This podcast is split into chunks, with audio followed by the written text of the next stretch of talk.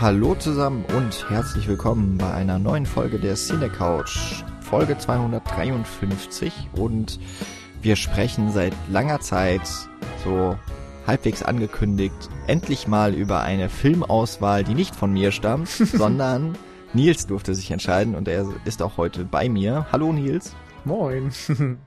wir müssen heute hier Testosteron geladen rangehen. Ja. Ja. Die Filmauswahl trifft es eigentlich dann ganz gut. ich wollte es ja nicht sagen. Ja, wir sprechen über Videodrome. Wir dürfen ja auch seit ein paar Jahren da jetzt so ganz offen über alles sprechen. Ein Film von David Cronenberg aus dem Jahr 1983. So ziemlich typisch das, womit man, glaube ich, den kanadischen Regisseur auch noch verbindet, mit einer gewissen Provokanz, sehr effektgetrieben, in dem Fall noch mit Practical Effects und eben vor allem auch mit dem Body Horror verbunden. Und ich denke mal, gerade so auch das Letztere dürfte einer der Gründe sein, warum der Film in Deutschland sehr lange Zeit nur unter Verschluss gehalten wurde oder nur gekürzt äh, vorgeführt oder überhaupt rausgegeben. Vielleicht etwas, was man aus heutiger Zeit nicht mehr ganz so nachvollziehen kann. Dass alles als jugendgefährdend eingestuft wurde von der Bundeszentrale für Bundes, nee, Bundeszentrale für politische, nee, Bundeszentrale. Jugendgefährdende Medien. Ja, genau. So, die ist. Die Bundesprüfstelle ist es, oder? Bundesprüfstelle, BPJ, genau. Genau. Genau, damals hieß sie wahrscheinlich noch BPJS für Schriften und das Medien kam dann ja erst was später. So, falls wir uns, so wie ich eben, immer mal so ein bisschen verhaspeln, wir entschuldigen uns im Voraus, es ist das Wetter. Ja. Wir nehmen, glaube ich, am heißesten Tag, der jemals in einem Juni gemessen wurde, auf. Ähm, ja. Aber das tun wir nur für euch, liebe Hörer. Bei geschlossenen so Fenstern, ohne Ventilatoren, ohne Klimaanlage, ohne doppelten Boden und ohne Netz. Ja. Das ist Hardcore-Podcasting. Ich weiß gar nicht, wie ich jetzt den Ball aufnehmen soll. Gut, äh, dann, dann spiele ich dir einen anders zu. Okay. Nils, du ähm, durftest jetzt endlich mal wieder ein paar äh, Vorschläge anbringen und wir haben uns dann ja doch so ein bisschen doch mal tatsächlich auch hin und her geworfen, worum es jetzt in der Folge gehen soll, über welchen Film wir sprechen möchten. Und du hattest unter anderem eben Videodrome genannt. Es war auch noch ein anderer Cronenberg-Film dabei, der wahrscheinlich irgendwann auch mal Thema sein wird auf der Cine Couch. Ja, gerne. Warum David Cronenberg? Erstmal vielleicht. Genau. Ähm, also erstmal war ich von mir selbst so ein bisschen überfordert, in dem Moment, wo ich gesagt habe, ich könnte ja eigentlich mal wieder äh, so ein bisschen meinen Geschmack abbilden hier. Ähm, und äh, als das dann sich tatsächlich so äh, ergeben hat, musste ich mir erstmal überlegen, was denn tatsächlich jetzt besprochen werden soll. Und ich bin ähm, ja jemand, der gerne bestimmten Regisseuren und Regisseurinnen oder so folgt und äh, David Cronenberg ist eben jemand, der schon seit sehr langer Zeit auf meinem Radar ist, über den wir aber noch nie gesprochen haben. Und ähm, er gehört so zu diesen Regisseuren, die einerseits sich sehr im Genrebereich zu Hause fühlen, hat in den 70ern ähm, sein Debüt gegeben und dann so sehr viele notorische Filme gemacht, die äh, mit Zensur in ähm, Kontakt kamen die gekürzt werden mussten, Freigabeprobleme hatten, teilweise auch in diese äh, Video-Nasty-Welle fielen Anfang der 80er, wo ähm, gerade äh, in, in England so unter diesem Begriff Video Nasties einige Filme zusammengefasst wurden, die auf VHS großen Erfolg hatten und ähm, unter anderem eben sehr brutale Effekte äh, vorweisen konnten. Zum Beispiel Dawn of the Dead oder ähm, Evil Dead, Tanz der Teufel, aber eben auch ja, verschiedenes von Cronenberg und auch weitaus unbekanntere Filme als die genannten. Ähm, und von da, also erstmal ist das so der, der Einstieg, glaube ich, bei Cronenberg, dass man ihn vielleicht mit diesen äh, mit dieser Art von Body Horror ähm, verbindet. Sehr drastische Effekte, sehr viel Schleim und so weiter, wie man das vielleicht aus dieser Phase des Genrefilms kennt. Ähm, bei ihm aber auch immer verbunden mit ähm, ja, so, so einer gewissen Sci-Fi-Thematik vielleicht oder gewissen ähm, gesellschaftskritischen Ansätzen. Also er hat nie einfach nur Effekte zum Selbstzweck verwendet, sondern seine Filme immer auch äh, auf eine Art intellektuell angereichert.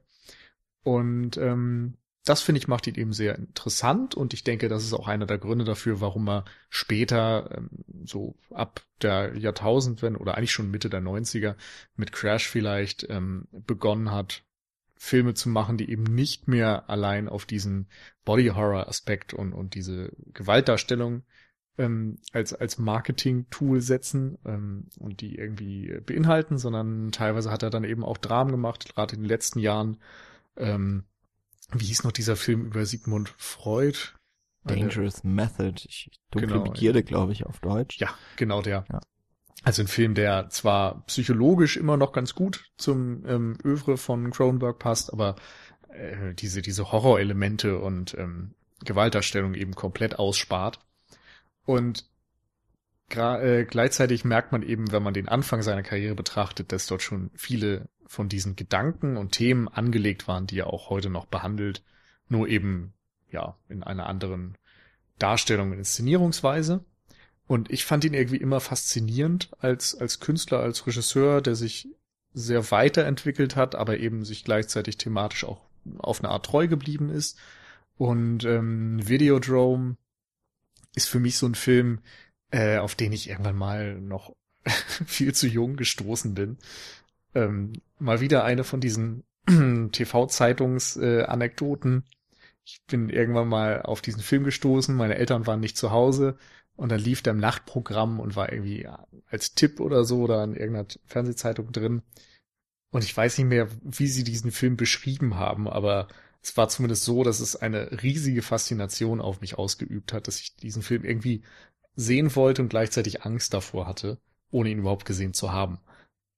Und ähm, habe dann irgendwie, ich weiß nicht mehr, was ich geguckt habe, aber ich hatte auch dann immer mal so ein bisschen reingeschaltet und wieder weggeschaltet und äh, der Film hat es irgendwie geschafft, so ein, ein, sehr ungutes Gefühl bei mir ähm, auszulösen. Ich erinnere mich noch so ein bisschen an diesen Moment, wo er erstmals vom, also James Woods, der Hauptdarsteller, erstmals vom äh, Fernseher sitzt und Videodrome empfängt, diesen Piratensender mit gewalthaltigen äh, ja, Darstellungen, mit Folter und Mord und so weiter.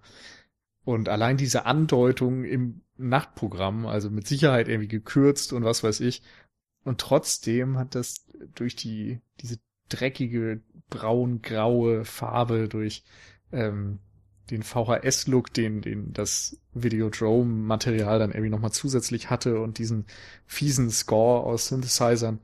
Das hat irgendwie eine, eine ganz große Faszination auf mich ausgeübt und ich erinnere mich zumindest noch an dieses Bild, wie auf einmal der, der Fernseher pulsierte. Und dann habe ich ihn Jahre später eigentlich zum ersten Mal erst komplett gesehen. Und irgendwie dieses, dieses Gefühl, was dieser Film zum ersten Mal bei mir ausgelöst hat, das, werde ich, glaube ich, nicht vergessen. Und ähm, irgendwie jedes Mal, wenn ich den Film sehe, dann, dann kommt es auch ein Stück weit wieder hoch. Und ich dachte mir, dass es bestimmt mal spannend ist, ähm, aus dieser Position über diesen Film nachzudenken und vielleicht dann auch äh, mit jemandem drüber zu sprechen, der vermutlich eine andere Geschichte mit dem Film hat. ja, da liegst du ganz richtig. ähm, David Cronenberg ist für mich eher ein Regisseur, den ich über seine, also ab dieser Phase, die du besprochen hattest, eben so eher um die Jahrtausendwende und das, was danach kam, kennengelernt habe. Mhm, Gerade auch durch den Film Eastern Promises war, glaube ich, der erste, den ich sogar von ihm gesehen habe. Mhm. Und von dem, wo, wo, was ihn so umgibt, also dieser, dieser Regisseur des Body Horrors eben, habe ich, glaube ich, bislang eigentlich nur Existence gesehen, der ja in eine relativ ähnliche Kerb schlägt, würde ich sagen, wie Videodrome, der irgendwie einen ganz ähnlichen Twist aufbaut. Ähm, den ich aber auch nur geguckt habe, weil wir damals, sie haben auch diese Top-Listen für die Cine Couch gemacht haben. Und es war einer dieser Filme, die wir äh, uns noch angeschaut haben, weil du ihn, äh, glaube ich, sehr stark gemacht hast, dass der mit auf dieser Liste äh, ja. draufkommt, damit wir irgendwie das Ganze ein bisschen ja, transparenter kann ich jetzt nicht unbedingt sagen, aber damit das irgendwie, äh, damit der Film auch bessere Chancen hat, haben, ich weiß nicht, ob wir uns alle angeguckt haben damals, aber auf jeden Fall haben wir ihn bei uns in der WG geguckt. Mhm, Und das war schon was ganz anderes als das, was ich ähm, eben sonst von ihm gesehen habe. Was aber äh, auf jeden Fall auch zum Beispiel in so Filmen wie Maps to the Stars oder Cosmopolis, finde ich, auch noch mit drin steckt, ist auch vor allem dieser psychologische und auch gesellschaftliche Aspekt, der äh, diesem Film innewohnt, was Existenz ja auch hat, weil er eine, so eine Zukunftsvision gezeichnet hat, was ist eigentlich, wenn Realität und Medien so sehr ineinander verzahnen. Also es ist ja auch eine ähnliche mhm. Zeit wie Matrix zum Beispiel gewesen und ähm, also das gleiche Jahr, wo einfach so, glaube ich, diese neuen Medien mit einer sehr starken Faszination, aber auch mit einer sehr starken Angst irgendwie begegnet wurden und sich eben jemand wie David Cronenberg damit sehr stark und bissig auseinandersetzt. Relativ ähnlich ist es, glaube ich, nämlich auch bei Videodrome gewesen, der sich mit Gewalt im audiovisuellen Medium, insbesondere Video, eben auch als ein ähm, neues Medium, das im Heimkino sich rasant entwickelt hat und in nicht nur die Wahrnehmung von insbesondere eben auch verschiedenen Medien ähm, sehr stark ähm, verändert hat, sondern eben auch ganz neue Arten von Filmen auf einmal verfügbar wurden und äh, sehr viel rascher sich verbreitet haben. Also das ist wahrscheinlich so, wie wir erlebt haben, wie über YouTube auf einmal ganz andere Art von Videos sich ähm, ja einer viel breiteren Masse ähm, zuwenden konnte. Hm. Und das, das ist einerseits so die, dieses ganz stark auf seine Zeit fokussierte, das allein schon, ne, Video steckt ja auch im Titel mit drin, dass sich schon irgendwie stark auch auf diese Zeit bezieht, aber dass vieles von dem, was wir im Videodrome sehen, dann doch auch relativ universal auf die Mediengeschichte hinaus gesehen werden kann, also was man sowohl vorher als auch äh, historisch gesehen jetzt eben danach bis in die Gegenwart verfolgen kann. Also es, dass eigentlich immer wieder die gleichen Ängste aufkommen und ähm, ja und dass man sich einfach mal Gedanken darüber macht, was so ein bisschen, was ist eigentlich, wenn diese Ängste tatsächlich wahr würden und mhm. das dann ähm, mal umsetzt. Das ist schon so eine, glaube ich, sehr eingängige Art, ähm, die Cronenberg ganz gut umzusetzen weiß. Also insofern war es für mich jetzt eigentlich das erst das zweite Mal, dass ich so richtig diesen Body Horror Aspekt mitbekommen habe, aber von Videodrome immer schon mal gehört hatte. Obwohl es ja gar nicht, also damals war es ja ein relativ kleiner Film, also ist auch eher gefloppt. Mhm. Also der Jahre erste später, große Film eigentlich von Cronenberg. Die hatten, mhm. ähm, glaube ich, anfangs nur mit kanadischem Geld geplant. Mhm. Er ist ja selbst Kanadier und hat da mal die Filmförderung genutzt für seine mhm. ersten Filme. Und äh, dann kam kurz vor Drehbeginn oder irgendwann während der Produktion ähm, Universal dazu. Genau. Und plötzlich hat er dann ein Budget von sechs Millionen Dollar, was für die Zeit natürlich echt schon eine Hausnummer ist. Sein größtes Budget bis dahin.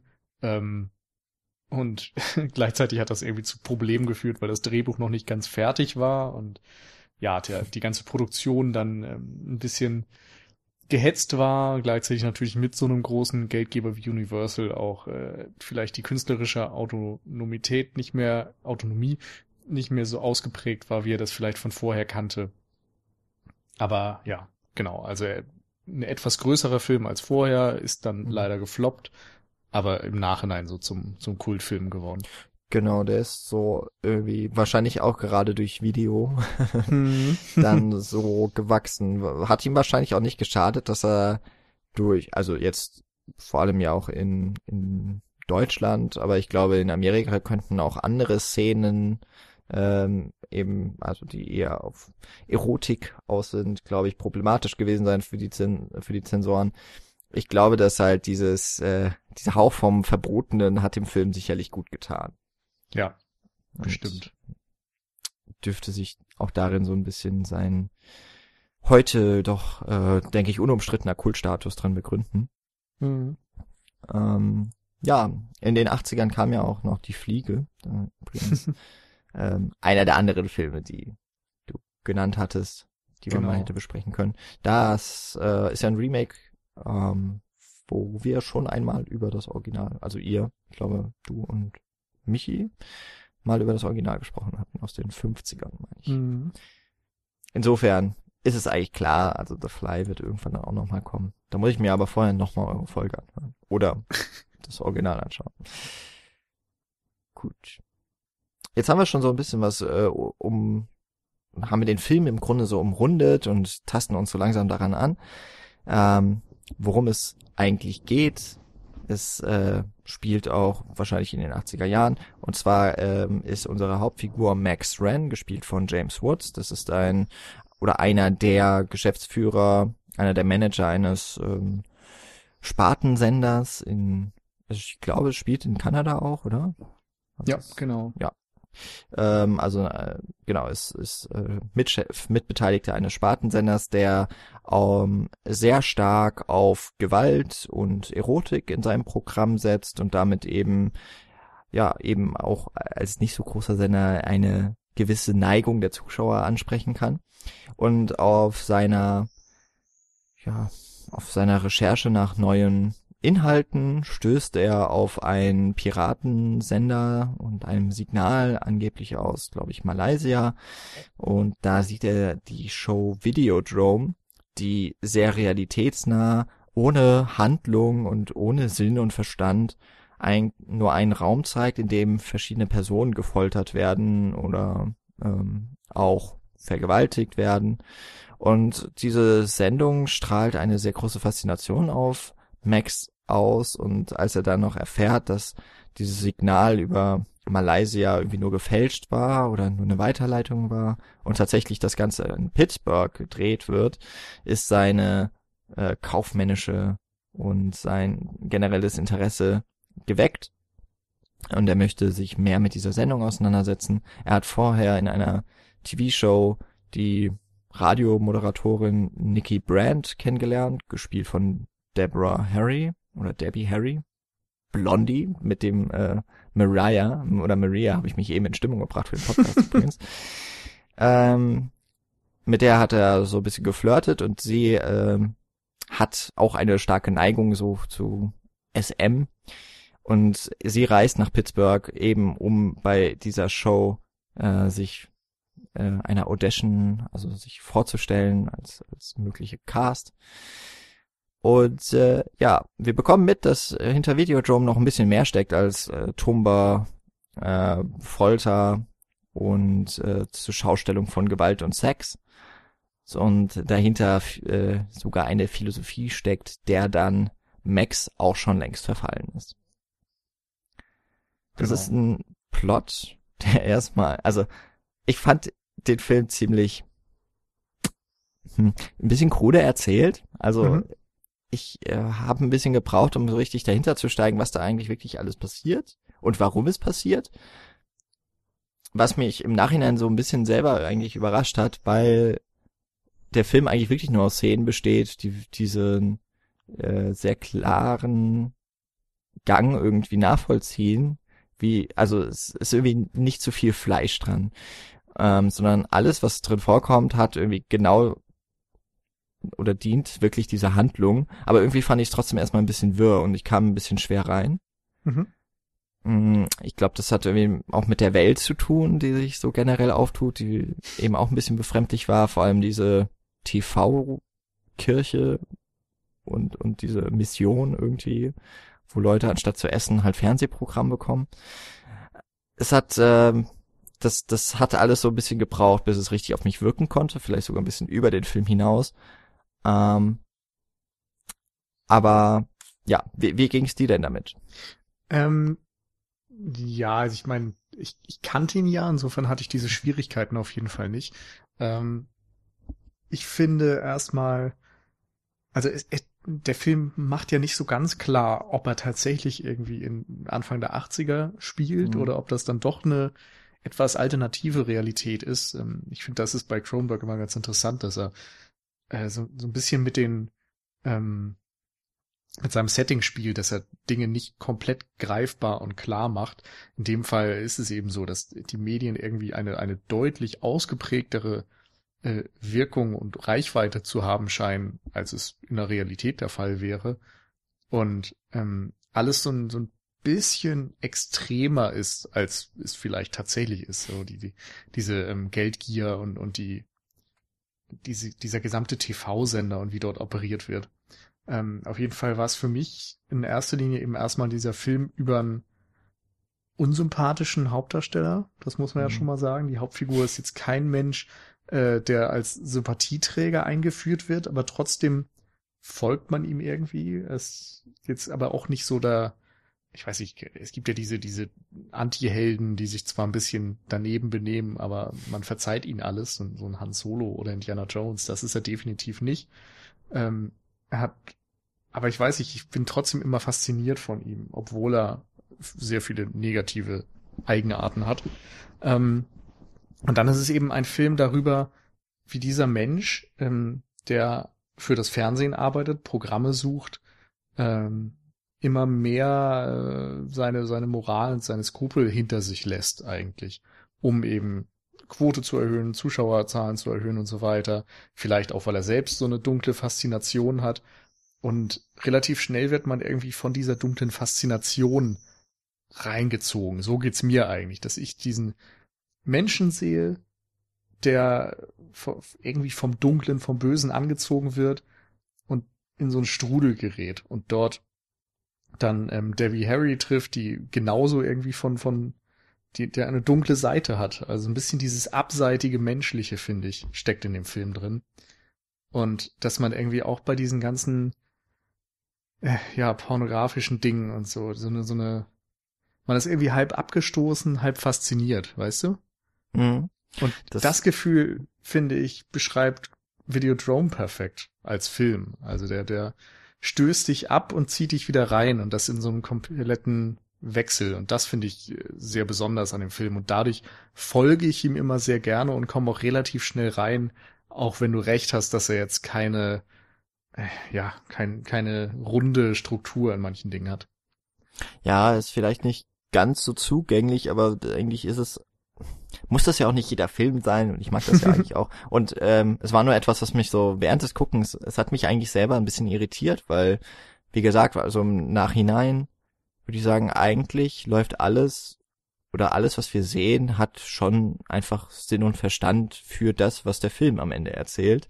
Mhm. Und ähm, vielleicht, weiß gar nicht, vielleicht hat der Film auch einiges so ein bisschen im im Nebel gelassen, weil man soll von Anfang an ja noch nicht alles wissen. Also was sich zum Beispiel hinter dieser obskuren TV-Gestalt äh, Professor Oblivion ähm, verbirgt. Oder ähm, was es halt mit Videodrome tatsächlich auf sich hat. Und das, was mich eigentlich auch vor allem bis bis wir jetzt drüber gesprochen haben und ich an den Film zurückgedacht habe, immer so auf der einen Seite auch fasziniert und Abschluss ist, warum habe ich eigentlich oder warum kann ich diesen Film überhaupt so ernst nehmen?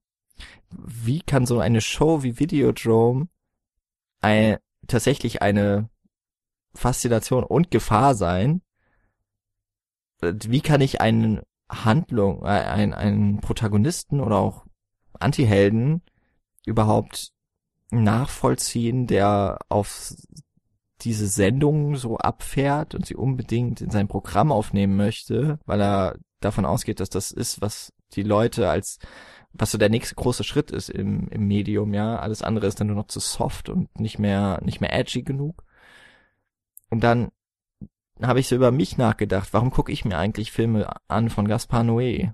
Warum, warum gucke ich mir Videodrome an? Weil auch dieser Film zeigt ja diese abseitigen ähm, Seiten, die dunklen Seiten einer Gesellschaft von vom Menschen. Ja, Abgründe. Und hab, also bin ich nicht im Endeffekt doch jemand wie die Fi Figur von James Woods. Also außer dass ich jetzt nicht nach so einem Programm gucke oder vielleicht auch ein bisschen doch, weil wir schauen ja auch, was was wollen wir besprechen zum Beispiel in unserem Podcast. Also machen wir auch eine Vorauswahl und wir suchen nach immer irgendetwas, was wir besprechenswürdig finden. Und er sucht halt nach etwas, was er denkt, was er verkaufen kann, womit er Quote macht. Ähm, und das ist eigentlich ganz interessant, dass der Film auch auf dieser Form schon mit seinem Zuschauer und wie David Cronenberg seinen Zuschauer irgendwie, finde ich, mit einbezieht, weil vieles von dem, was man dann vielleicht auch so selber kritisch hinterfragen könnte, müsste man dann im nächsten Schritt immer gleich sagen, aber Moment mal, ich macht das ja hier auch gerade und vieles, was da passiert, ist irgendwie total eklig, wenn dann halt dieser Body Horror richtig anfängt mhm. oder auch wirklich abstoßend von äh, von der Form, wie Leute da umgebracht werden.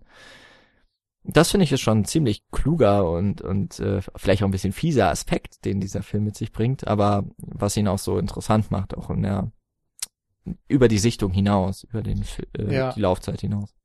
Ich finde, also das, das Spannende ist eben gerade, dass Cronenberg sich auf eine Art ja mit einem Vorwurf seiner Kritiker auseinandersetzt, dass äh, ne, gewalthaltige Filme irgendwie negative Wirkung haben. Und mhm. dann macht er mit Videodrome quasi einen Film darüber, was wäre, wenn das tatsächlich ganz deutlich so wäre, wenn man diese Wirkung, wenn sie sich so manifestieren würde, wie eben das im Videodrome am Ende passiert. Und dadurch ist er einerseits ein Teil des, des Werks von Kronberg und seinen Zeitgenossen, die eben wieder wahrscheinlich wegen äh, Gewalthaltigkeit und so weiter einfach kritisiert werden würden. Und gleichzeitig setzt er sich aktiv damit auseinander. Also ist so ein typischer Metafilm dann wieder auf bis zu einem Grad. Er interessiert sich dann natürlich wieder für, für sehr viele andere Dinge als ähm, diese theoretische Aufarbeitung, sag ich mal. Es ist kein Funny Games. Aber da, da steckt eben da stecken beide Seiten irgendwie drin und bis zu einem Grad geht er ja mit und sagt, also greift so ein bisschen diese Argumente auf, dass die Spirale immer weiter gedreht wird. So erst hast du Softpornos, ähm, wie dieses äh, Roman sonst was Ding und mhm. es wird irgendwie immer weiter gedreht. Es wird immer nach dem nächsten Ding gesucht, nach dem noch heftigeren und ja, nach dem nächsten Schock. Genau, so, der ne? nächste also, Schock. Und das war ja. sicherlich im Horrorbereich Anfang der 80er auch so, dass man immer geguckt hat, so wer toppt jetzt noch das, die nächste Hürde wieder. Mhm. Und irgendwann war dann klar, dass du nicht mehr viel weitergehen kannst. Oder ja, dass es vielleicht auch einfach gar nicht so interessant ist, weiterzugehen. Und dann kommst du wieder ähm, in andere Bereiche, aber genau, diese, diese Fragestellung, diese ähm, Dinge, die thematisiert er ja schon in Videodrome. Hm, jetzt habe ich vergessen, worauf ich hinaus wollte. Vielleicht war es das einfach. ja, ich würde auch auf diese Medienkritik eingehen. Es ist ja wohl ähm, so, dass David Cronenberg selber auch äh, was mit Kommunikation studiert hat und mhm. wohl sogar unter Marshall McLuhan.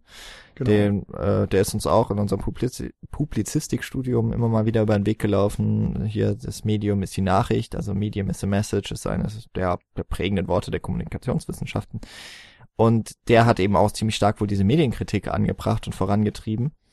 Und es ist halt genauso, wie du sagst, es ist hier überspitzt David Cronenberg, äh, ich würde sagen, in einer Art Satire, in einer wirklich bösen und dunklen Satire, diesen, diese Vorge, hm, oder diese angedachte Kausalität von wegen gewalthaltige oder ähm, übertrieben hypersexual, äh, hypersexualisierte Medien verändern den Menschen hin zu gewalttätigen und sexuellem Verhalten. Also ganz klar, wer dem ausgesetzt ist, wird so und so später oder früher reagieren. Und äh, das ist von Anfang an nicht wirklich ernst zu nehmen. Also ich glaube nicht, dass irgendwer diesen Film guckt und denkt, okay, Cronenberg glaubt das. Ja, also das ist schon als Satire wirklich ziemlich klar gekennzeichnet, einfach dadurch, dass es so übertrieben dann eben auch ist. Ähm, wo dann eben auch die Special Effects oder die, die, die Practical Effects dann später mit reinkommen. Ähm, dieses, es gibt dieses, glaube ich, sehr bekannte Bild, wie der Kopf von Max, äh, oder wie Max seinen Kopf in, den, in die Mattscheibe steckt wo, wo er wirklich versucht, eins zu werden mit dem Medium, das, das ihn irgendwie den ganzen Tag über verfolgt.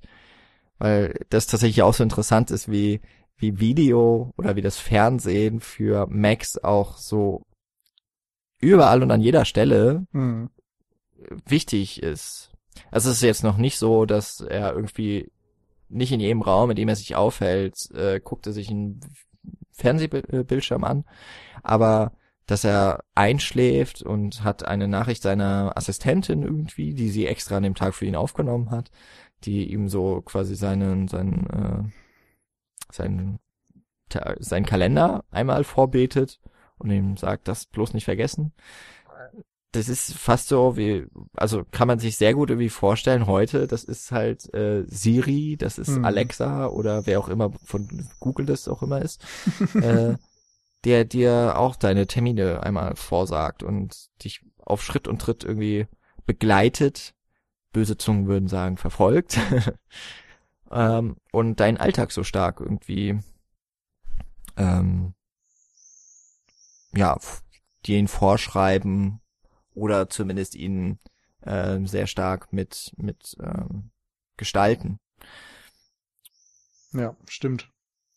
Also gerade wenn man auch nochmal Anfang und Ende des Films betrachtet, äh, beginnt es ja auch damit, dass Max aus dem Schlaf vom Fernsehen aufgeweckt wird und am Ende oder danach in der Folge immer mehr auf diese Botschaften hört, manipuliert wird, sogar von, von zwei Seiten, zwei unterschiedlichen Parteien am Ende manipuliert wird und am Ende sich quasi zu den Worten des Fernsehers das Leben nimmt und, und diese ganzen Gedärme dann aus dem Fernseher rausspritzen. Also seine, seine gesamte Existenz ist ja an dieses Fernsehen letztendlich gebunden. Und ich glaube, der Film beginnt auch mit diesem, mit irgendeinem Zitat, ne, dass äh, wenn du für, für, ich bringe das nicht mehr zusammen, irgendwie, wenn du telefonierst oder wenn du, wenn du ähm, gesendet wirst, im Fernsehen bist oder so, dann hast du keinen Körper.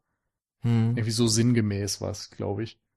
ja, Wo es ja auch darum geht, wie, was bleibt dann von mir? Das, was wir jetzt im Grunde ja auch machen. Sprechen, die Stimme kommt an, aber nicht der Körper. Ähm, trotzdem werden irgendwie Botschaften transportiert. Im Film sprechen sie darüber, dass die Macher von Videodrome eine, eine Philosophie haben, eine, eine, ne, ein, ein, eine, eine Intention hinter ihrem Handeln quasi. hm, Und damit, denke ich, setzt sich Videodrome als Film dann auseinander. Was können wir tatsächlich an Botschaften irgendwie mitsenden? Sind wir vielleicht empfänglich für irgendwelche Botschaften, die, die wir zunächst nicht bemerken? Und Videodrome ist vielleicht dann am Ende nicht der Film, der das alles äh, bis zum Ende durchdenkt, sondern eher so eine Ansammlung von kleinen Ideen. Manchmal Richtung Zensur, manchmal Richtung Medium, Medientheorie, aber bietet dir irgendwie viele Anreize, selbst ein bisschen drüber nachzudenken und zieht mich zumindest als Zuschauer derweil so in seinen Bann, dass ich auch gar nicht so die Zeit habe, drüber nachzudenken, was vielleicht jetzt fehlt oder wo Gedankengänge dann nicht schlussendlich bis zum Ende durchgedacht werden. Also für mich hatte jetzt zumindest diese Medien, ich weiß jetzt gar nicht, ob man das ist das ist tatsächlich das, was ich mich frage, ist es jetzt Medienkritik oder ist es nur da- das das Darstellen der Medienkritik oder ist es Mediensatire? Also okay, Ja. ich sage jetzt mal so, das was David Cronenberg dort glaube ich in erster Linie verfilmt, ist ja tatsächlich das Horrorszenario von Medienkritikern. Also Ja. aber das was was da mit drin steckt, finde ich, hat mal dann auch so ein bisschen losgelöst davon, wie es jetzt wirklich zu deuten ist, sind so zwei Dinge. Das eine ist die wahnsinnige Faszination vor diesem Medium und seinen Möglichkeiten.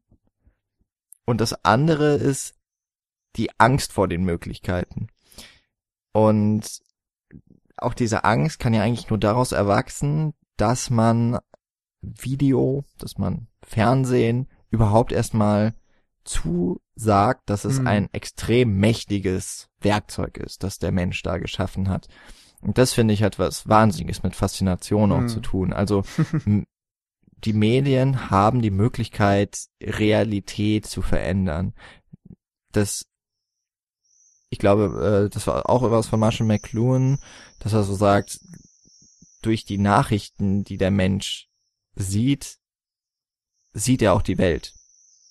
Ja. Also wenn man sich jeden Tag 15 Minuten die Tagesschau anguckt, hat man ein gewisses Bild der Welt vorgespielt bekommen.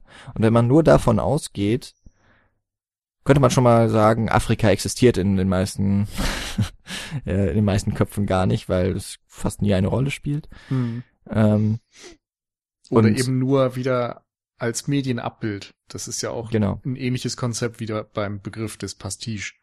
Mhm. Dass immer die gleichen Bilder, immer die gleichen Dinge reproduziert werden Und du Mhm. dadurch zum Beispiel davon ausgehst, dass man von jedem Fenster in Paris den Eiffelturm sehen kann.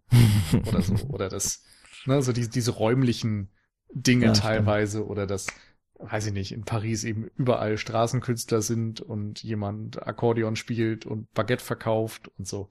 Also so Dinge, die eigentlich Klischee sind, aber so gängige Klischees, dass sie für uns fast wieder in die Realität übertragen werden, weil man eben kein reales Bild auch von manchen Dingen hat, gerade auch wenn man es auf die Vergangenheit bezieht. Wir waren nicht im Ersten Weltkrieg dabei zum Beispiel, darum denken wir und stellen uns den Ersten Weltkrieg fast alle schwarz-weiß vor, weil wir nur diese schwarz-weiß-Bilder aus dem Ersten Weltkrieg kennen. Das ist ja einer der Antriebe im Grunde für Peter Jackson, Mhm. jetzt gerade diesen ähm, Dokumentarfilm zu machen, They Shall Not Grow Old, in dem er versucht hat, altes Archivmaterial zu kolorieren und so nachzubearbeiten, dass eben auch diese äh, Bildfrequenz an heutige Zeiten angeglichen werden und äh, quasi ja Bildmaterial zum Leben erweckt wird, dass es wirkt, als hättest du es gerade erst aufgezeichnet Mhm. und so ein bisschen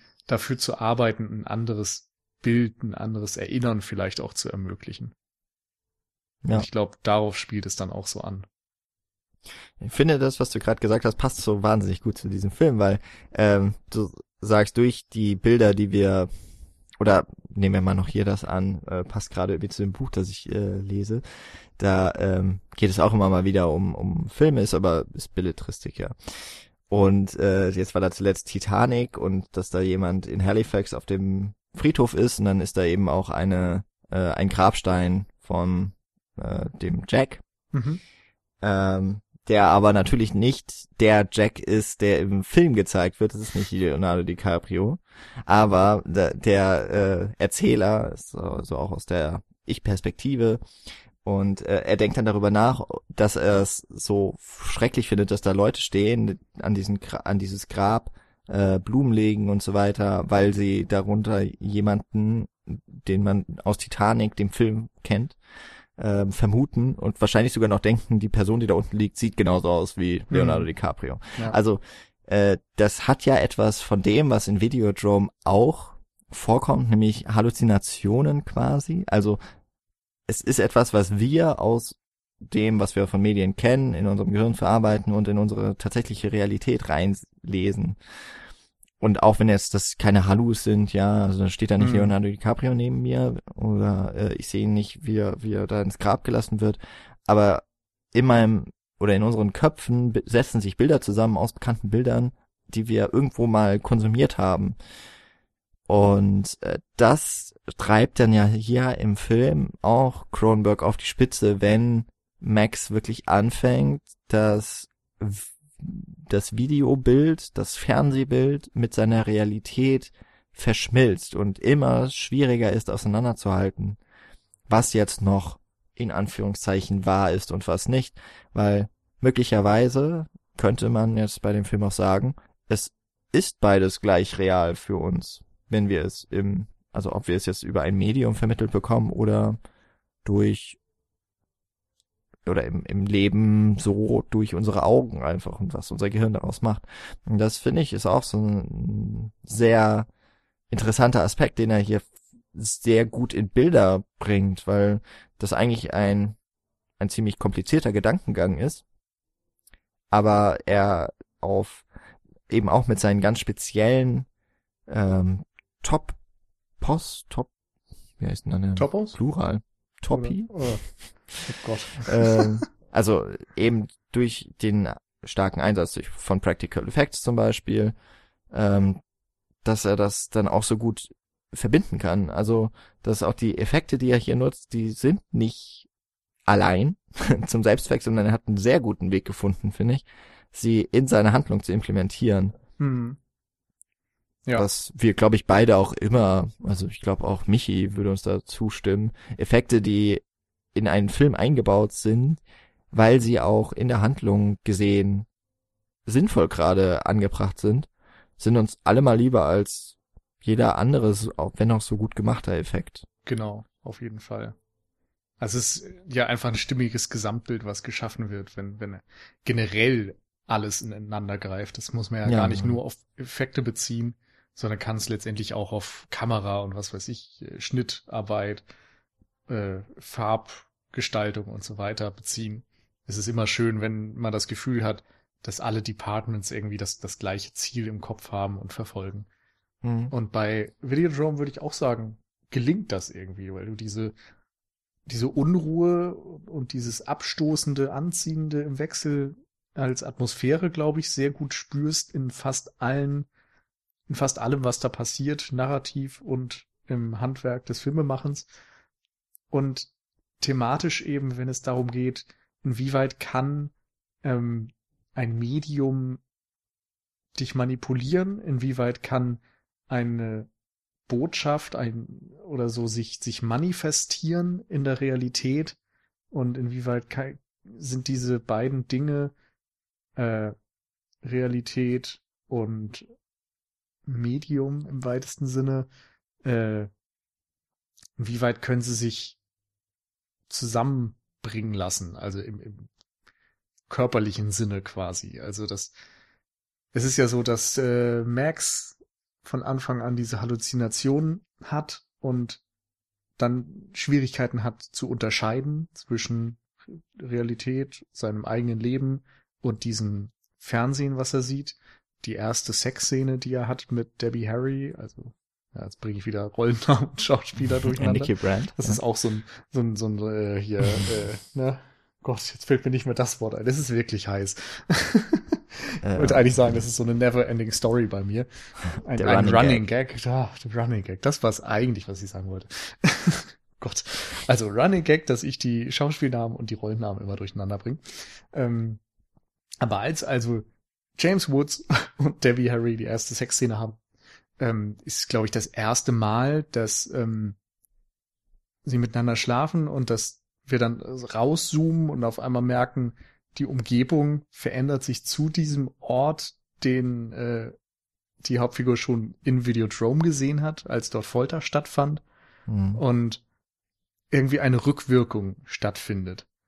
Und es eben nicht nur so ist, dass es ein Albtraum ist, sondern dass tatsächlich irgendwie gerade eine, eine Handlung vollzogen wird und sich die Örtlichkeit ändert, die räumliche Wahrnehmung ändert. Und von dem Moment an muss man ja eigentlich zweifeln, in was für einer Art von, von Realität wir uns dort befinden.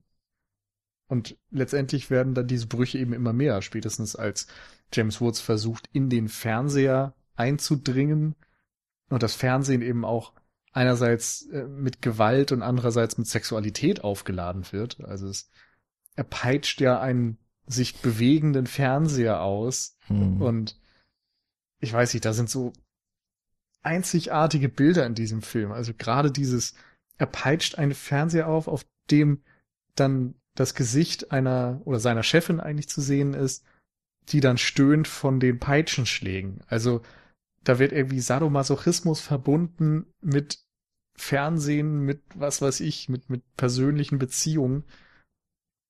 Und das auf, auf eine ganz einzigartige Art und Weise einfach. Also ich finde, das sind eigentlich so mit die stärksten Momente auch von Videodrome, wo du visuell und audiovisuell insgesamt ähm, kaum Referenzen findest, wo, wo vielleicht in anderen Filmen so etwas mal probiert wurde. Hm.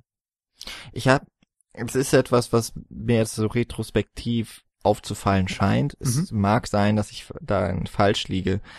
Ich habe aber auch das Gefühl, dass, oder wir fangen mal so an, der Film beginnt ja auch mit, mit seinem Intro mit diesem typischen Bildrauschen, das man noch vom Videokassetten, aber auch vom Satellitenempfang, wenn er gestört ist, und eben alten Röhrenmonitoren noch kennt.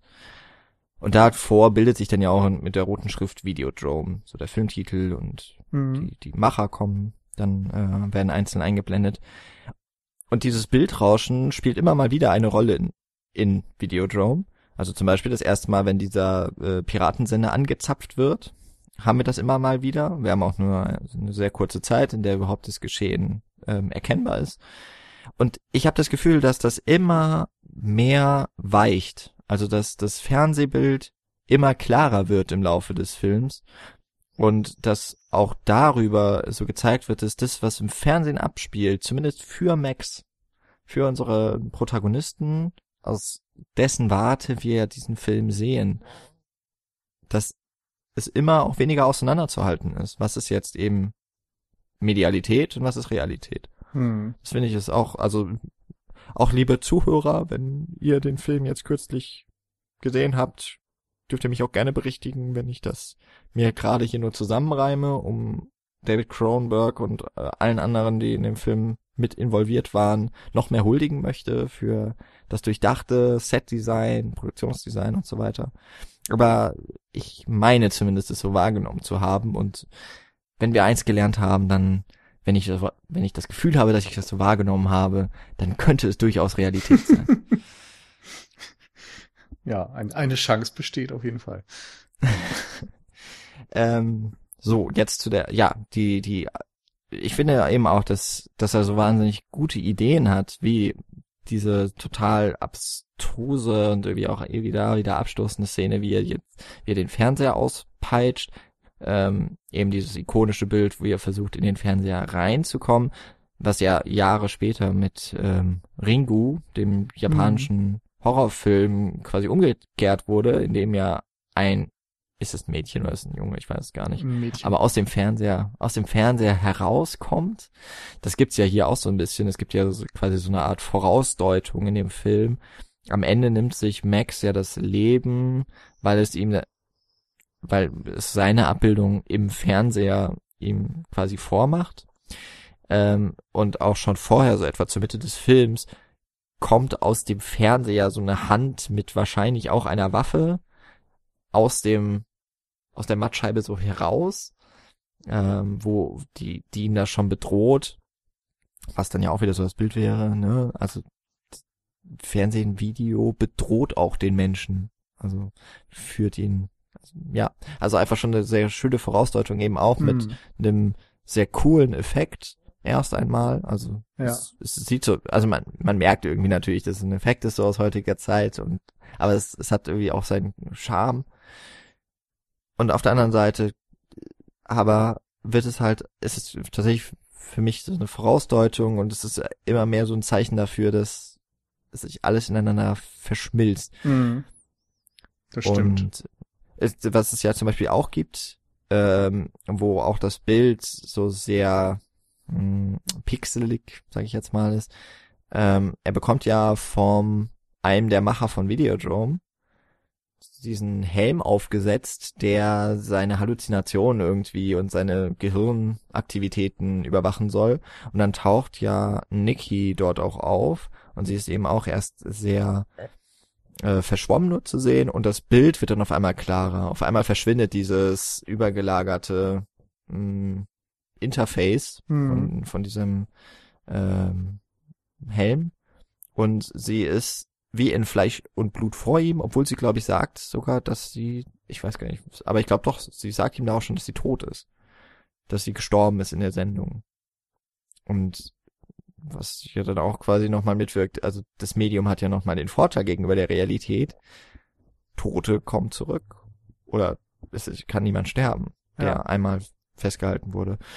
Also auch total faszinierender Gedanke, der wird dann, glaube ich, gar nicht so sehr weitergeführt. Aber wird auch noch so mit eingewoben. Mhm. Ja, ich mag, dass im, im Kleinen und im Großen dann damit gespielt wird, äh, dass du dir nicht mehr sicher sein kannst, was real ist und, und wo du dich gerade befindest. Dass teilweise Figuren irgendwie sich, sich in Sekundenbruchteilen ineinander verwandeln. Es gibt eine Sequenz, da, da schlägt er ähm, eine der Frauen und im Gegenschuss merkst du, dass es eine völlig andere Figur auf mhm. einmal geworden ist. Ähm, und das Fernsehen wird ja teilweise dann auch so als Entsprechung fast von ihm ähm, dargestellt. Also als er, als diese Pistole sich aus dem Fernseher auf ihn richtet, drückt die Pistole auch ab. Er hat Löcher im Bauch. Im Gegenschutz ist dann sein Oberkörper im Fernseher zu sehen und hat diese gleichen Einschusslöcher. Also es wird da auch irgendwie aufgebaut, dass das eine Entsprechung ist. Bei dem, bei dem Professor wird, glaube ich, auch gesagt, dass er eigentlich schon lange tot ist und mhm. er ist jetzt quasi Videodrome. Also ist die Frage, ist da, ist da ein Geist innerhalb dieser Sendung quasi? Ist das von irgendeiner Persönlichkeit gesteuert, die keinen Körper mehr hat? Dann auch wieder dieser Rückschluss auf das einführende Zitat, was ich vorhin erwähnt hat. Also es ist teilweise auch sehr, sehr krude, könnte man sagen. Es ist sehr überladen, es ist nicht konkret, aber dadurch vielleicht umso faszinierender, weil, weil es sich nicht so leicht auflösen lässt. Ähm, klar ist auf jeden Fall, dass dieses Fernsehprogramm Videodrome ähm, Sex und Gewalt aussendet und in Max im Grunde das auch äh, befruchtet. Also er nimmt ja auch dann die Waffe und fühlt sie sich selbst in so einen vaginaartigen Schlitz in seinem Bauch ein. Äh, wieder eine, eine Zusammenkunft quasi von Sex und Gewalt einerseits. Andererseits befruchtet er sich sozusagen selbst mit einem Gewaltobjekt mit, durch diese Waffe. Also es, es, sind sehr viele Lesarten drin. Ähm, später hat er ja dann auch äh, selbst quasi eine biologische Waffe am, in der Hand, mit der er dann Leute umbringt. Und in diesen Sequenzen siehst du ihn teilweise tatsächlich mit dieser Body Horror Waffe, nenne ich sie mal, und mal mhm. dann mit seiner normalen Hand in der eine Waffe trägt. Also es gibt so Kleinigkeiten, die dir vielleicht gar nicht auffallen, aber wo man sich dann auch wieder fragen muss, ist das alles real? Bildet er sich einiges davon ein? Hat er vielleicht immer diese Waffe in der Hand und denkt sich nur in manchen Momenten, es wäre sowas Angewachsenes? Es, der Film verliert dann halt irgendwie so komplett die, äh, ja, ich weiß gar nicht, was das richtige Wort dafür ist, aber er macht dir sehr deutlich, dass es keine Erklärung gibt, keine, keine Lösung dafür in diesem Sinne. Es kann mhm. nicht aufgeklärt werden, auf welcher Realitätsebene wir uns hier befinden und, und was das Regelwerk ist. Max ist im Grunde in dieser Welt völlig verloren und verrückt auf eine Art und wird nie wieder davon zurückkommen können. Und ja. ich glaube, dieses, ähm, das war noch ein Punkt, den ich anbringen wollte, äh, dieses Befruchten mit, mit Sex und Gewalt und so weiter. Es gab wohl ein Ende, das am Anfang auch mal konzipiert war, wo äh, am Ende, bevor er sich das Leben nimmt, eigentlich Debbie Harry, er und noch eine Figur sich hätten treffen sollen und dann quasi so das wortwörtliche New Flash hätten gebären sollen, also so ihre neue körperliche Version. Da hätte man natürlich dann auch einen schönen Abschluss gefunden dafür, dass erst die Waffe eingeführt wird und später dann so eine Art Geburtsszene wiederum eingebunden wird. Ja. Puh, ja, The New Flash. Das ist äh, eine, also auch The Old Flash Must Die und so. Die, genau, darüber müssen wir schon mal reden. Ich weiß, ich bin mir nämlich tatsächlich nicht sicher, was ich davon so richtig halten soll. Also wenn ich das so richtig verstanden habe, hat das ja was mit dem Brian Oblivion zu tun. Also der so eine Art eben, also zum einen, er, tritt immer nur im Fernsehen auf, wenn er selber im Fernsehen ist. Äh, am Anfang habe ich noch gedacht, echt ein Witz, also ist irgendwie witzig, aber hat dann ja weitreichende Folgen, wie du eben schon gesagt hast. Er ist gar nicht mehr am Leben, hat nur sehr viele Videobotschaften aufgenommen, die ihn quasi am Leben erhalten und mit der er, the medium is the message, mit der er seine Nachricht ähm, an das Volk bringen möchte. Und äh, der hat halt sowas von so einem ja sehr verkopften äh, Missionar und führt eben auch eine tatsächliche Mission, irgendwie so, ich weiß es gar nicht mehr genau, wie es heißt, aber Tel Televangelist Church oder sowas. Ähm, also wo, ich hatte es Anfang schon mal erwähnt, Obdachlose können dort rein und haben so wie Videokabinen, teilweise auch wirklich sehr spartanisch nur, mit, mit Bettlaken und so voneinander abgetrennt. Und da stehen dann Fernseher und es läuft irgendein Programm und die Leute gucken sich das an. Ähm, auch Max läuft da einmal durch oder zweimal, um halt zum, zum äh, Oblivion selber zu kommen, um ihn zur Rede zu stellen, weil er rausbekommt, dass der auch mit Videodrome irgendwie zusammenhängt. Und ich glaube, dass von denen her diese Idee kommt, dieses äh, The New Flash. Was auch immer das genau sein soll. Also an einer Stelle wird zumindest gesagt, dass Nordamerika ähm, verweichlicht mhm. und we need to get more tougher und irgendwas in dem Sinne. Insofern lässt sich annehmen, dass dort irgendwie eine widerstandsfähigere, härtere Art von Mensch vielleicht kreiert werden soll. Oder eben einfach manipulierbare Menschen für Oblivion und seine, ähm, seine Kumpanen. Hm. Also, das haben wir auch noch nicht so richtig gesagt. Also, wie Videodrome funktionieren soll, ist ja, über diese Fernsehsendung wird nicht nur wie das Interesse des Zuschauers gewonnen, sondern eigentlich ist nur diese Folterei und sowas anscheinend Mittel zum Zweck. Das scheint eine gewisse Faszination auf den Menschen auszuwirken. Und über diese Übertragung wird auch noch ein Gehirntumor beim Zuschauer eingesetzt. Also tatsächlich ja das hm. mega Medienkritik angenommen, ja. Also Fernsehen macht dich halt nicht nur dumm und so und macht dich möglicherweise gewalttätig, sondern halt krank im ja. tatsächlichen Sinne. Und ähm, über diesen Tumor ist es dann eben möglich, die Gedanken auch der Person zu manipulieren, was dann im Falle von Max, wie wir dann immer mal wieder sehen, äh, durch die äh, durch von dir eben schon genannte Öffnung in seinem äh, Thorax, in seinem in seiner Magen- und Bauchgegend ähm, eben dann ermöglicht wird mit über Betamax mhm. Bänder, die ihm da reingeschoben werden und er quasi eben tatsächlich programmiert wird, was ja auch witzig ist. Er ist ja auch selber ein Programmierer, ne? Mhm. Ähm, ja, okay. ähm, so, und ja, also diese, es ist also tatsächlich anscheinend dieser Gedanke, dass über diese Art der Manipulation dann tatsächlich das, nee, weil, um das nochmal für mich auch irgendwie auf die Reihe ja. zu kriegen, ähm, Brian Oblivion hat irgendwie mitgewirkt an dieser, äh, an Videodrome. Er ist dann selber ja dem ausgesetzt worden und hat selber einen Tumor und er scheint dann ja quasi die Gegenbewegung dagegen schon wieder ähm, eben mit diesem The New Flash losgetreten zu haben. Also so habe ich es verstanden, dass er quasi, dass das quasi jetzt schon der die Warnung davor ist, vor dem was noch gar nicht auf dem Markt angekommen ist. Aber das, wenn wir das jetzt mal so als Sekte sehen, hat sich das dann irgendwie noch einmal so rauskristallisiert und ist eine andere extreme Form geworden.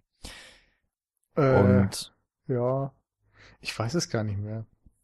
Weil also diese, äh, also Barry Convex, das ist äh, gespielt von Leslie Carlson, das ist jetzt der eigentlich hinter Videoturm steckt, ein total schmieriger Typ. Stimmt. Und mhm. der, der Techniker, ne? Genau, der Kollege der genau. von Max, der ihm die Bänder vorspielt, der eigentlich auch erst behauptet, diesen Piratensender gefunden zu haben. Und später kommt raus, dass es einfach nur Videos waren, die nur Max als einzigem vorgesetzt wurden. Genau, ja. Und die wollen ja, glaube ich, die Menschen eben so manipulieren. Und ich glaube, Brian Oblivion hat, der, der war ja quasi so der Theoretiker dahinter. Und hm. der hat gemerkt, das, was ich mir da ausgedacht habe, ist tatsächlich möglich und ich möchte davon überhaupt kein Part mehr sein. Und dann wurde er eben umgebracht. So. Passiert leider mal.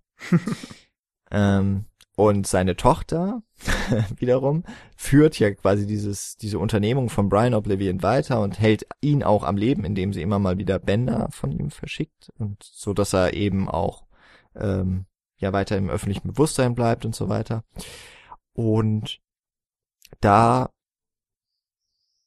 ja, sie programmiert ja auch am Ende hm. Max um Stimmt. Also, ähm, und macht ihn quasi zur Waffe gegen Videodrome.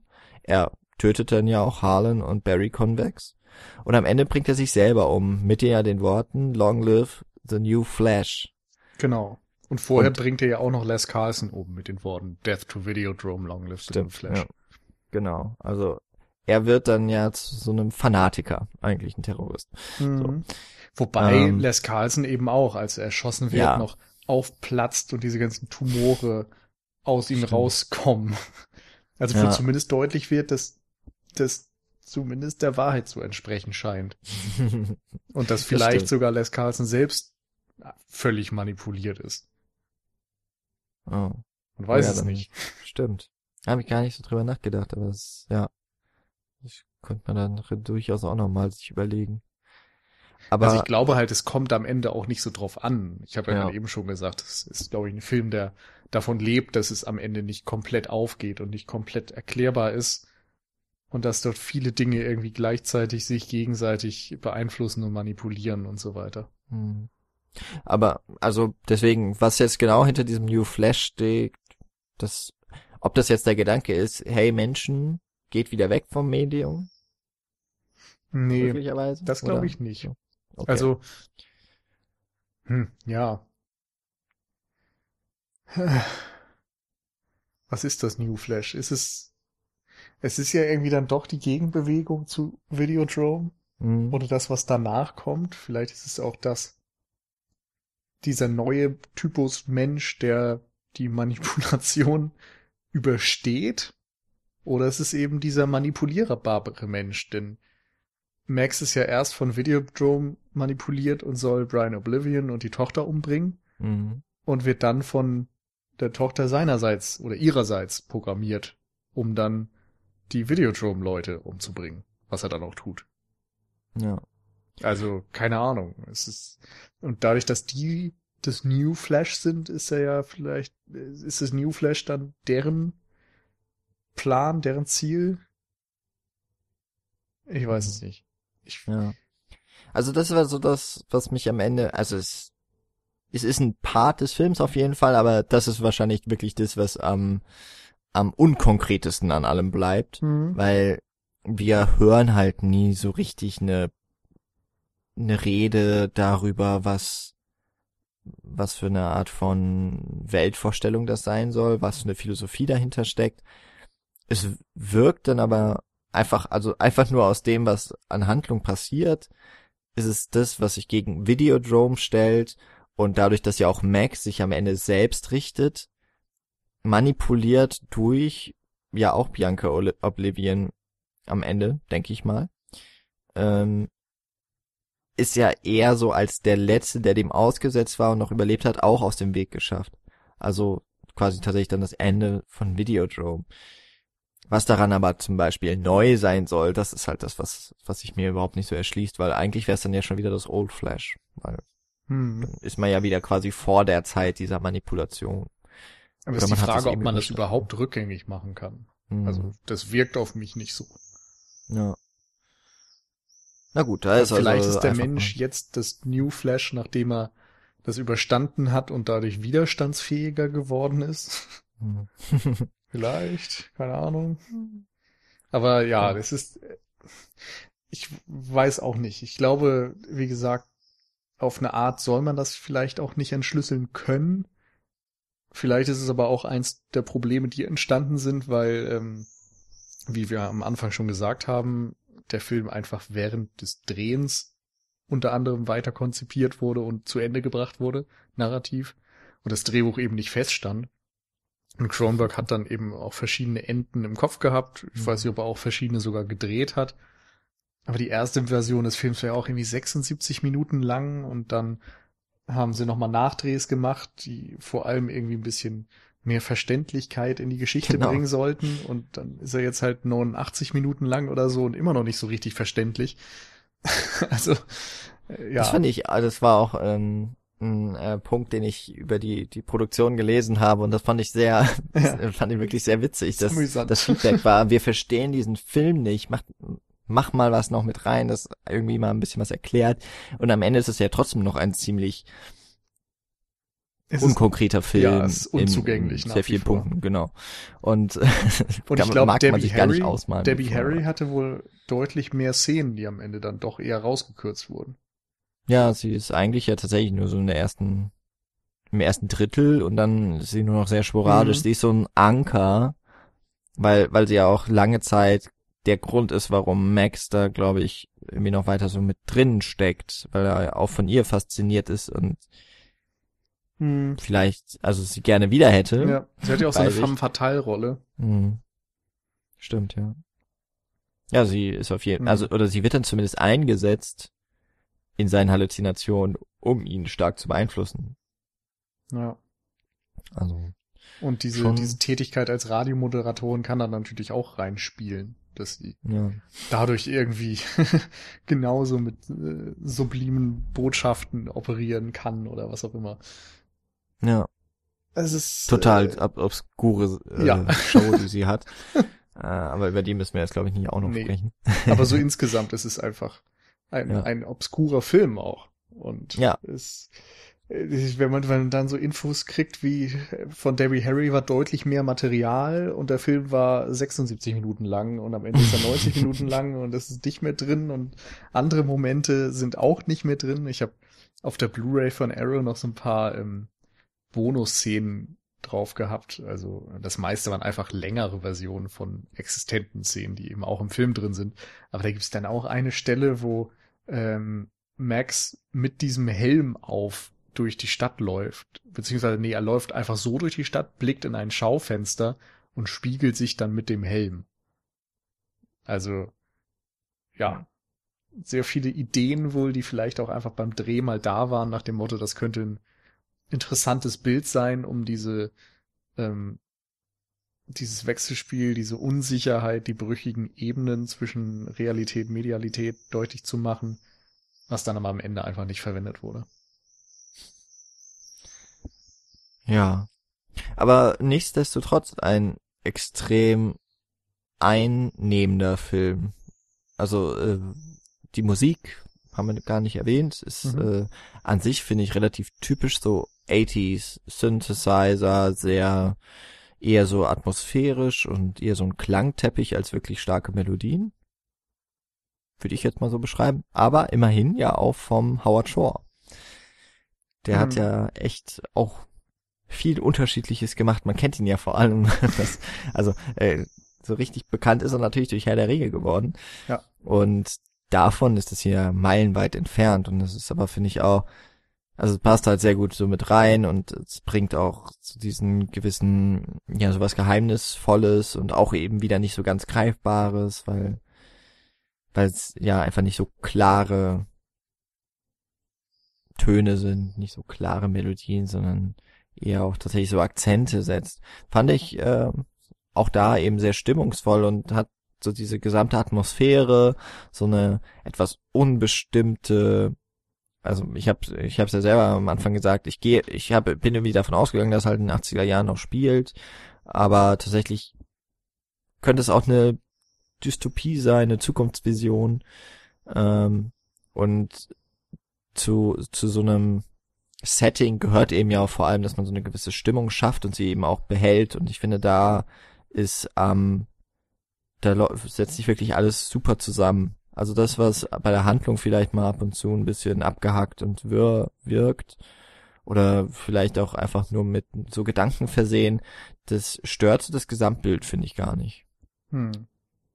Ja, ich finde den Score einfach total bedrohlich irgendwie. Also, da sind so viele, so ein bisschen dissonante Töne drin und alles irgendwie, es wirkt so kalt und grau in Kombination mit den Bildern.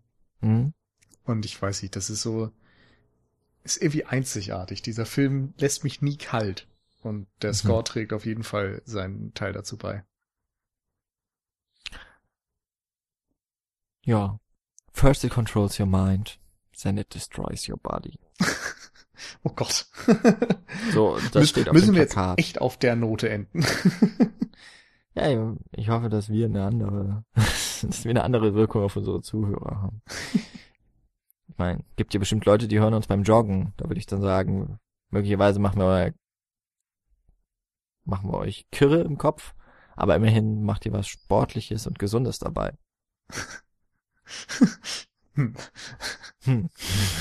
Da nimmst du jetzt aber schon viel über die Rezeptionssituation der Zuschau äh, Zuhörer an.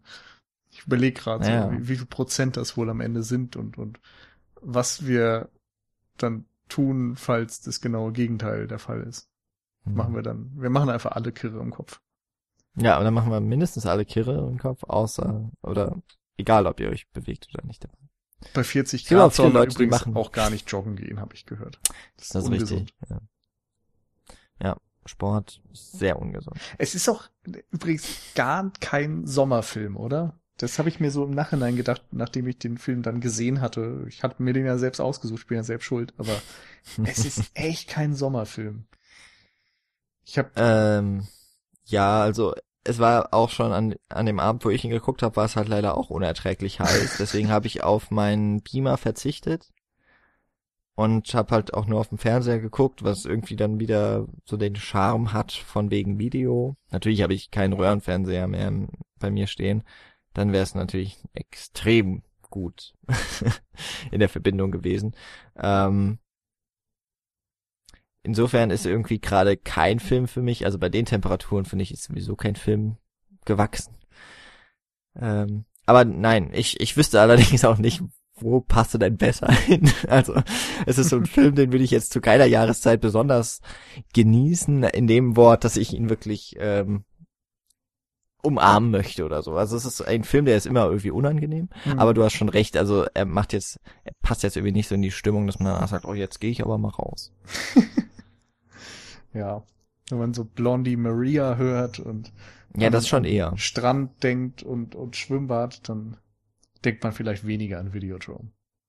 Da denkt man aber auch generell vermutlich weniger an David Cronenberg. Er ist ja einfach ein Experte für dieses düstere, abseitige, die, die Abgründe der menschlichen Psyche. Und da müssten wir dann, wenn wir der Jahreszeit angemessen sein wollen, beim nächsten Mal in eine andere Richtung gucken. Ja, ich glaube, also dieser Body Horror passt halt schon irgendwie ganz gut zu diesem heißen Wetter, wo man sich einfach wahnsinnig ungemütlich in seinem Körper fühlt. Das stimmt, wo, wo einfach also, Menschen zerplatzen, weil es zu heiß ist. Ja, also das kann ich schon nachvollziehen irgendwie. Ja, ja. Ja. Bestimmt irgendwie einen geilen Sci-Fi-Horrorfilm drüber. Hm. Jetzt ja. müssten wir den machen. Fallen ansonsten nur diese ganzen Wüstensachen ein. Oder Mad Max oder so, wo sie dann äh, Wasser irgendwann wertvoller finden als Treibstoff und so. daran. Eigentlich, eigentlich müsste man Fury Road mal wieder gucken. Das passt gerade perfekt. ja, oder äh, Sunshine. Stimmt. Ja, also wobei also, da ist ja auf der Erde alles kalt, oder? Weil die, weil die Sonne äh, ausgeht. Ja, ich habe letztens Interstellar gesehen. Da geht es doch auch darum, dass es ja. auf der Erde gibt's diese Stürme und so weiter. Ja. Oder dieser äh, Hell heißt er, glaube ich, oder? Der, der deutsche oh ja. mhm. Endzeitfilm. Ja, Tim Fehlbaum, der hat, glaube ich, seitdem auch nichts mehr gemacht. Sehr mhm. schade. Ja, na gut, ich fand den Film auch ehrlich gesagt nicht so überzeugend, aber die Idee ist offensichtlich äh, gar nicht so weit weg von der Realität. Oh, sag sowas nicht. Sag ja. sowas nicht. Du fährst doch jetzt nach Bayern, du musst aufpassen, das sind doch so diese bayerischen Hinterwäldler. Ah, ich glaube in München bin ich sicher. Wollen. Ja, und da musst du nur aufs Bier aufpassen. Bei den Temperaturen. Ja, muss ich eher weg vom Bier bleiben, vermutlich. Hin zum Radler. Hm. Vielleicht. Mal sehen. Das ist immer ein guter Mix. Okay. Ja, also jetzt haben wir doch eine gute Note zum Ende gefunden. Das ist, ja, das ist ein wenig versöhnlicher, denke ich. Ein wenig. also, so wir hoffen jetzt einfach, dass dieser Juli ein bisschen Kino und Film freundlicher wird, dass wir uns ein bisschen wohler fühlen in unserer Haut, dass wir nicht so viel darüber nachdenken müssen, was eigentlich dieses Medium Film mit uns als Rezipienten anlegt, äh, anstellt. Ich werde auf jeden Fall jetzt noch ein paar schlaflose Nächte haben, nicht nur weil es so heiß ist, sondern auch wegen der extrem coolen Special Effects und dass es schon wahnsinnig eklig ist, was, wenn hm. man so in sein Inneres irgendwie greifen muss. Rick Baker übrigens. Also der Typ, der unter anderem American ähm, Werewolf in London gemacht hat auch oder The Howling und ich glaube The Thing. Also den ja. Carpenter. Auch, ne, auch ungefähr der, zu, zu der Zeit rausgekommen. War schon eine gute Zeit für Science Fiction und auch Science Fiction Horror. Ja, auf alle Fälle. Also, kann man schon so ein bisschen neidisch sein. Ja.